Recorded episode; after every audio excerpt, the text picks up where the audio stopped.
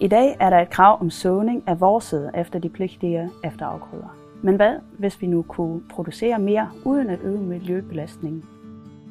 Vi står over for en udvikling mod mindre arealer landbrugsjord, og samtidig et ønske om at øge produktionen af madvarer på de danske marker.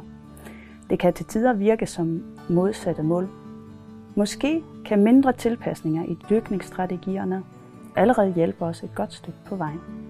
I Sikkes Innovation undersøger vi potentialet af vintersæd i samspil med mellem- og efterafgrøder i forhold til vores efter efterafgrøder.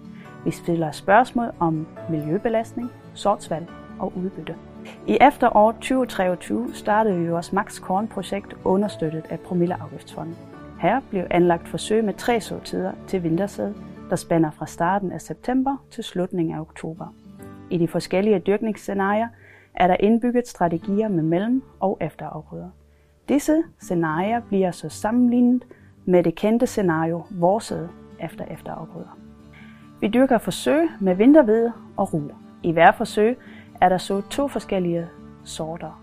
I vintervede bruger vi Guinness, der egner sig til sensåning på grund af buskningsevne og den stærke vækst om efteråret, og Pondus, der egner sig til tidlig såning fra starten af september.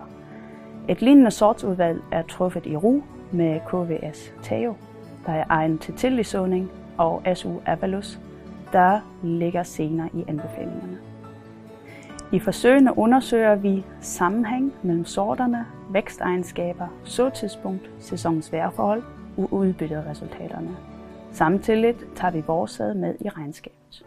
Hvis du synes, det lyder spændende, kan du få mere informationer ved at følge linket til Landbrugsinfo